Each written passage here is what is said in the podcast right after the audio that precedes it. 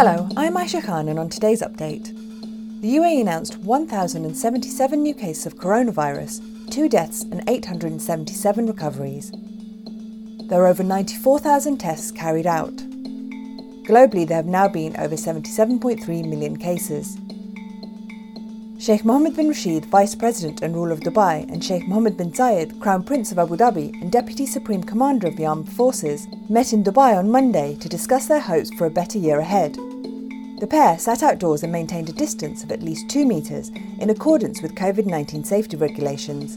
They reviewed issues related to the livelihoods of Emiratis and ways to improve happiness and social stability.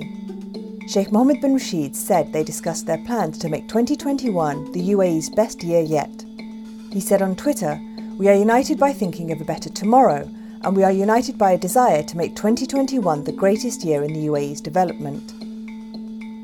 The administrators of U A E's biggest privately owned healthcare group, N M C Health, agreed to sell two overseas fertility clinic businesses for a combined four hundred thirty million euros. Euros. The deal is expected to be completed by the first half of next year.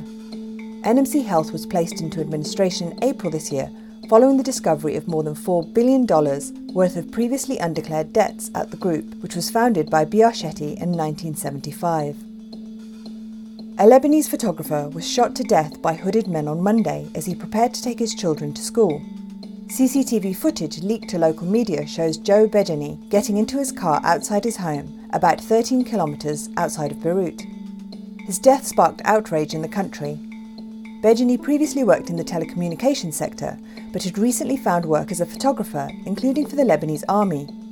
Lebanon's international security forces told the National that they had begun an investigation, but there was no information yet regarding the motives or identities of the attackers. The mutated coronavirus strain, first identified in England, is cropping up in more cases abroad.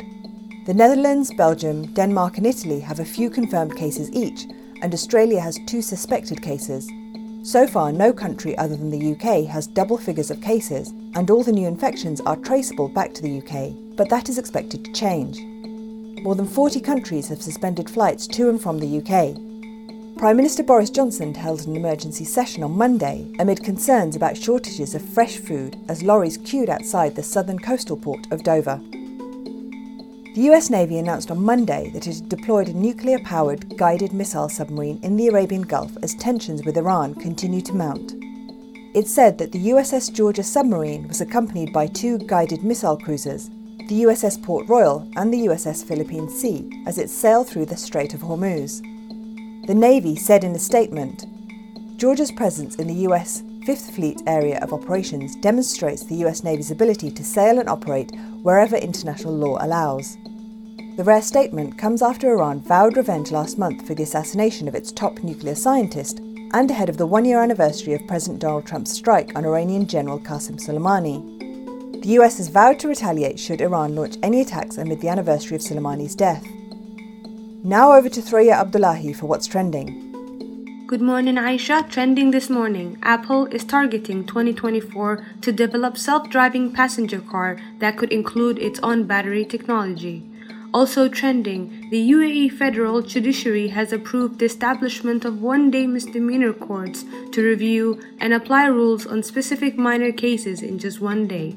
Finally, U S President-elect Joe Biden received the coronavirus vaccine live on T V in an effort to boost confidence in its safety ahead of its distribution. Make sure you head over to our social media channels to take a look.